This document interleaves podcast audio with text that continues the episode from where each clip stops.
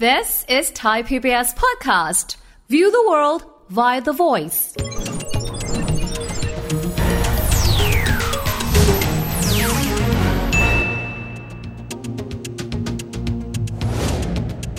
สวัสดีครับท่านผู้ชมครับ ยินดีต้อนรับเข้าสู่รายการเศรษฐกิจติดบ้านนะครับ วันนี้จะมาคุยถึงประเด็นที่ผมเชื่อว่าคนเราจะได้ยินคำนี้เยอะมากๆ โดยเฉพาะยิ่งช่วงฤดูการเลือกตั้งนะครับ นั่นก็คือเรื่องของนโยบายประชานิยมครับคำถามคือนโยบายประชานิยม สรุปแล้วจริง ๆ มันคืออะไร มันมีผลดีไหม มันมีผลเสีย ถ้ามันมีผลเสียแล้วทำไมประชาถึงยังมีความนิยมมันอยู่ นอกเหนือไปจากนี้มันเหมือนต่างกับรัฐสวัสดิการอย่างไร วันนี้มาคลี่ประเด็นเหล่านี้กันนะครับ กับแขกรับเชิญของเราครับ ท่านเป็นนักเศรษฐศาสตร์แล้วก็นักสื่อสารมวลชนด้วย รองศาสตราจารย์ดรเจิมศักดิ์ปิ่นทอง อาจารย์สวัสดีครับ สวัสดีครับ อาจารย์ครับผมขออนุญาตถามก่อนได้ยินคำนี้มาสักประมาณ 20 ปีแล้วนะอาจารย์เนาะนโยบายประชานิยม ตกลงแล้วอาจารย์มันคืออะไรอะ่ะบางคนบอกมันคือส่วนต่อขยายของรัฐสวัสดิการตกลงแล้วมันคืออะไรกันแน่ครับอาจารย์ มันคือการลดแลกแจกแถม อืม ซึ่งประชาชนนิยม อ่า เขาเลยเรียกว่าประชานิยม ครับ คำถามคือทำไมประชาชนจึงนิยมการลดแลกแจกแถม ครับ ผมคิดว่ามนุษย์เนี่ยใครให้อะไร ใครแจกอะไร ใครแถมอะไรก็คงจะชอบ ครับ แต่โดยเฉพาะสังคมไทย โอ้ ครับ เป็นสังคมที่ชอบมากเป็นพิเศษ ครับ ถามว่าทำไม ผมคิดว่าต้องเข้าใจว่าสังคมไทยเนี่ย เป็นสังคมที่คนในประเทศอยู่ในระบบอุปถัมภ์ที่ไม่ค่อยจะเชื่อว่าความสำเร็จของตัวเองเนี่ยขึ้นอยู่กับความสามารถและการทำงานหนักมุมานะ โอ้โหโอ้โห แต่คิดว่าทำไปเนี่ยไม่ประสบความสำเร็จหรอก ครับ ต้องหาผู้มีอำนาจ หรือมีทรัพยากรเยอะๆ มีเงินเยอะ อ๋อ คือไม่มีอำนาจก็มีเงิน ครับ มาอุ้มชู คราวนี้พอเป็นอย่างนั้นเนี่ยสังคมไทยเป็นสังคมที่มีชนชั้นด้วย ครับ มีความแตกต่างกันในสถานภาพสูงมาก เพราะฉะนั้นชาวบ้านส่วนใหญ่ที่อยู่ข้างล่าง แน่นอนครับ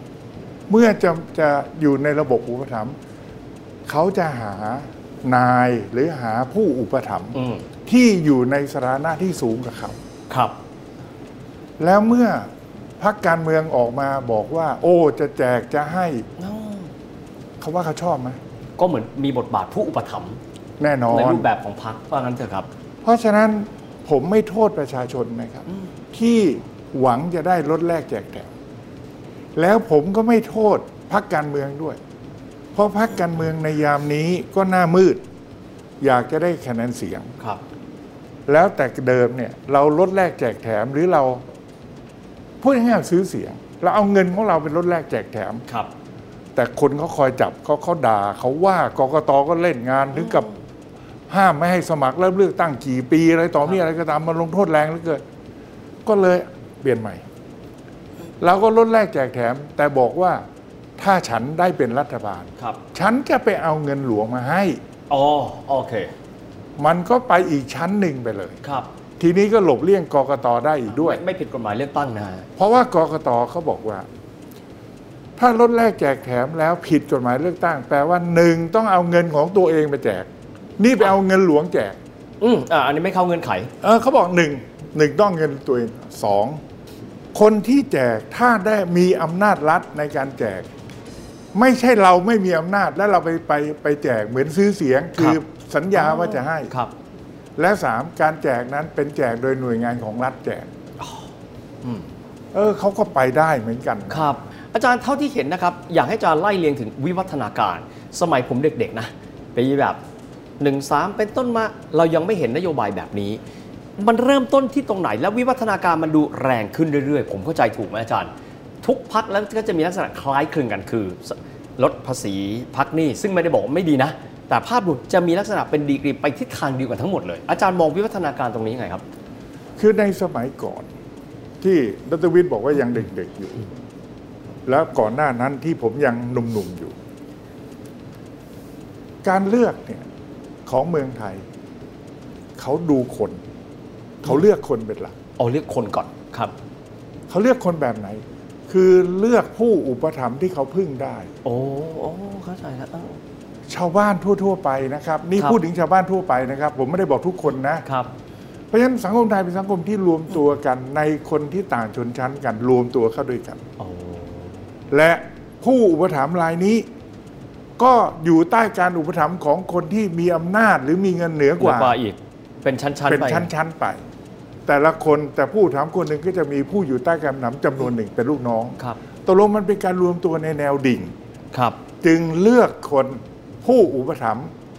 ผู้อุปถัมภ์จะบอกว่าให้เลือกใครก็จะเลือกคนนั้นตามเข้าไป เคลียร์อาจารย์ โอเค ต่างกับสังคมในยุโรป ครับ อาจารย์เคยเรียนจบจากยุโรป อาจารย์จะเห็นได้ว่า ในยุโรปพรรคการเมืองเนี่ยมันเป็นพรรคที่มีอุดมการณ์เป็นตัวแทนของชนชั้นล่าง ครับ เลเบอร์ ครับ คอนเซอร์เวทีฟ อืม มันชัดไหม ชัดเจนครับอาจารย์ อันนั้น เพราะฉะนั้นพอถ้าเลเบอร์ชนะ นโยบายมันจะเป็นอย่างหนึ่ง ครับ คอนเซอร์เวทีฟชนะ นโยบายก็จะเป็นอยู่อย่างหนึ่งแต่เมืองไทยมันไม่ใช่พรรคการเมืองมันไม่ได้เลพิเซนต์คนชัดเจนอย่าง ค นั้ รับ น ทุกคน มั represent คนทั้งประเทศ ทุกคนมันมี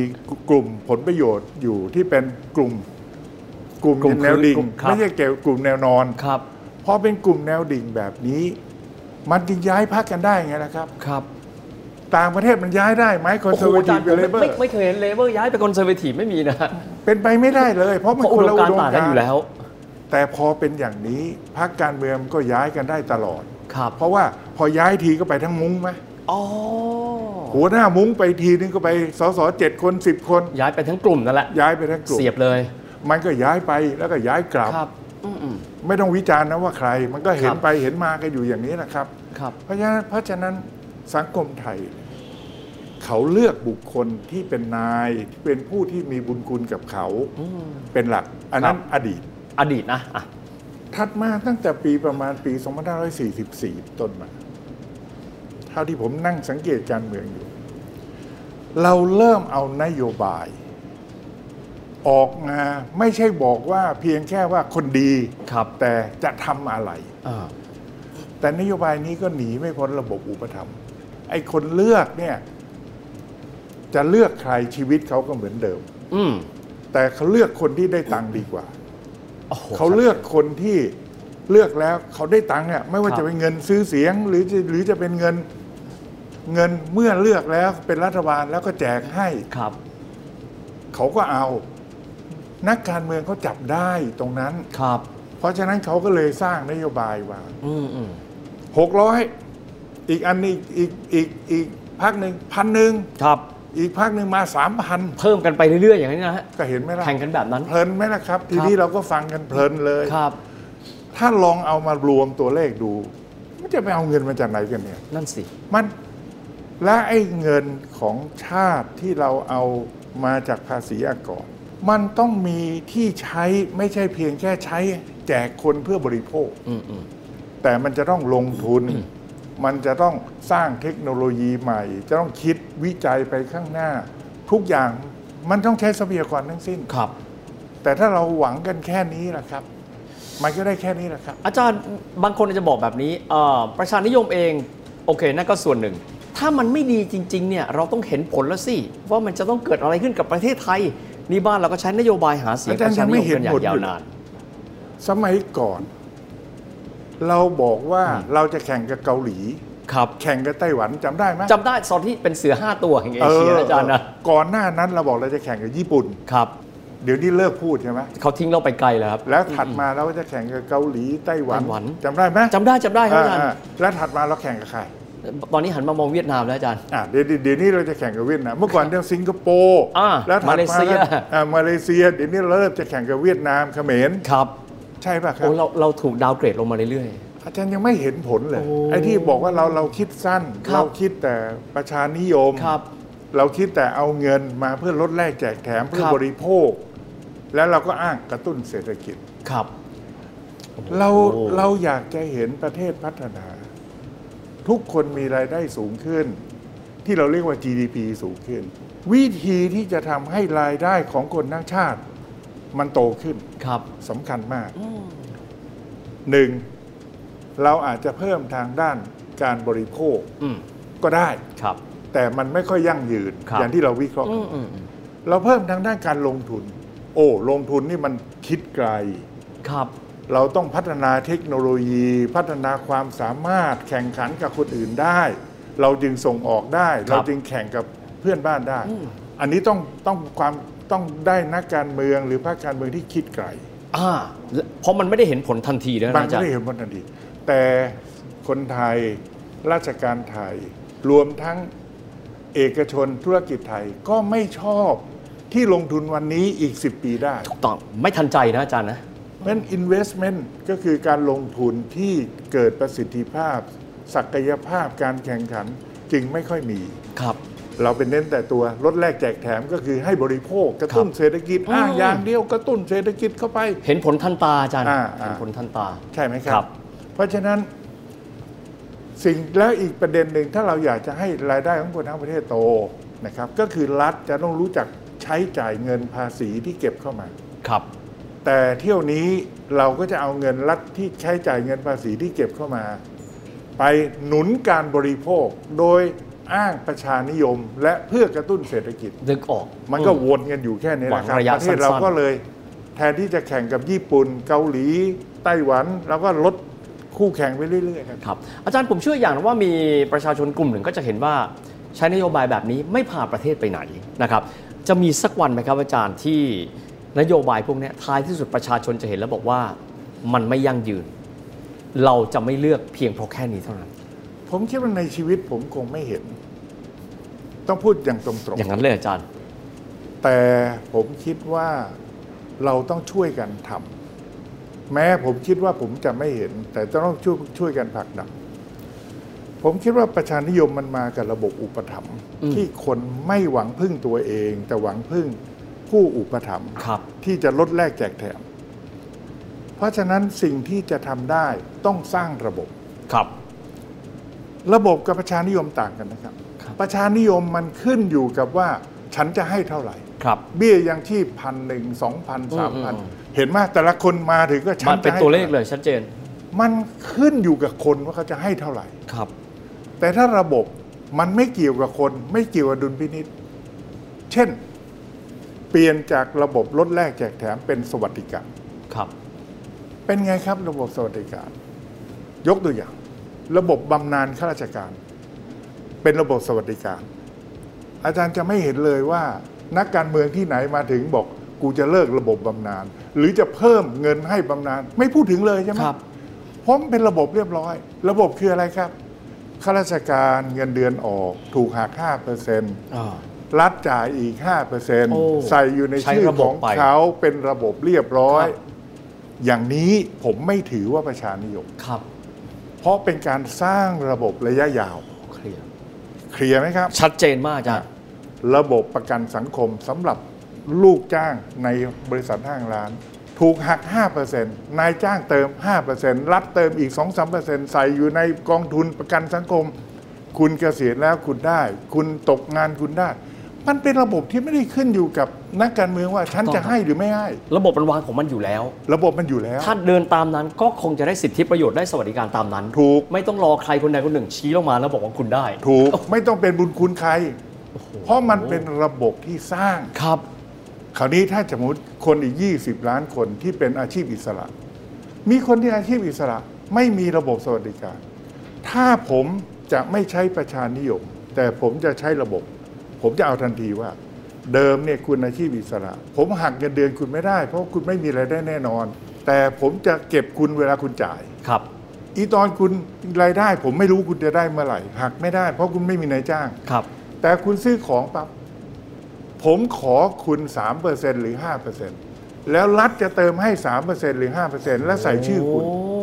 ก็ระบบดิจิทัลมันทำได้ คือ นี่ ปูระบบไปเลยอาจารย์จะใช้คำว่าปูระบบ ปูระบบ และเป็นหลักประกันโดยที่ไม่ต้องพึ่งพิงใครคนใดคนหนึ่งแล้ว ถูก แล้วบอกบังคับด้วยว่าไอ้ร้านค้าที่เขาซื้อเนี่ยจ่ายแวดหรือยัง เพราะ ครั ว่า บ มันจะไปด้วยกัน ใช่ไหมครับ ระบบเทคโนโลยีอำนวยแล้วนะอาจารย์ใ เทคโนโลยีอำนวย ครับ และคนรวยอาจจะใช้จ่ายเยอะ เพราะฉะนั้นเงินออมเขาก็จะเยอะ รัฐก็ต้องเติมเยอะ รัฐก็แคปไว้สิครับ มีแม็กซิมัมเท่า อ่า จำนวน มี ห เพ นึ่ง ดานให้ ตัวลงคนรวยก็ไม่ได้มาก ครับ ส่วนคนจนเราไม่ต้องจดทะเบียนคนจน เรารู้เลยว่าใครจน ไม่ต้องจดทะเบียนคนอยากจน ครับ คนอยากจนมีเยอะตอนนี้ อ่าครับ จะได้สิทธิ เพ ป ราะ ระ ฉะ โยชนั้น น์ เพราะฉะนั้น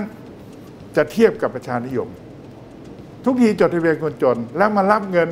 เดือนละเท่าไหร่สามพันเดือนละพันเดือนละกี่พันก็แล้วแต่ อันนั้นคือแจกให้ ครับ แต่ถ้าระบบที่ผมพูดเมื่อกี้นี่ เรารู้เลยว่าใครจ่ายเงินน้อย แสดงว่าเขารายได้น้อยมาคกรับ ทุกวันนี้ ใช้ เขา จ่าย บริ ไม่ โภ ได้ ค เยอะ ใช้จ่ายไม่ได้เยอะ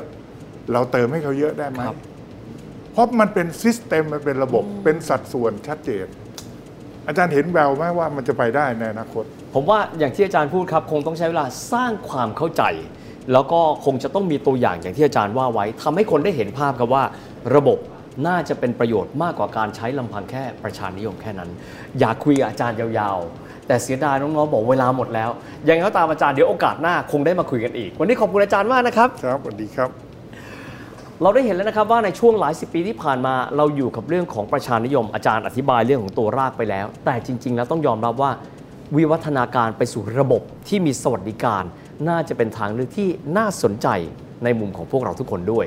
สำหรับวันนี้เวลาหมดลงแล้วนะครับ แล้วพบกันใหม่โอกาสหน้า สวัสดีครับ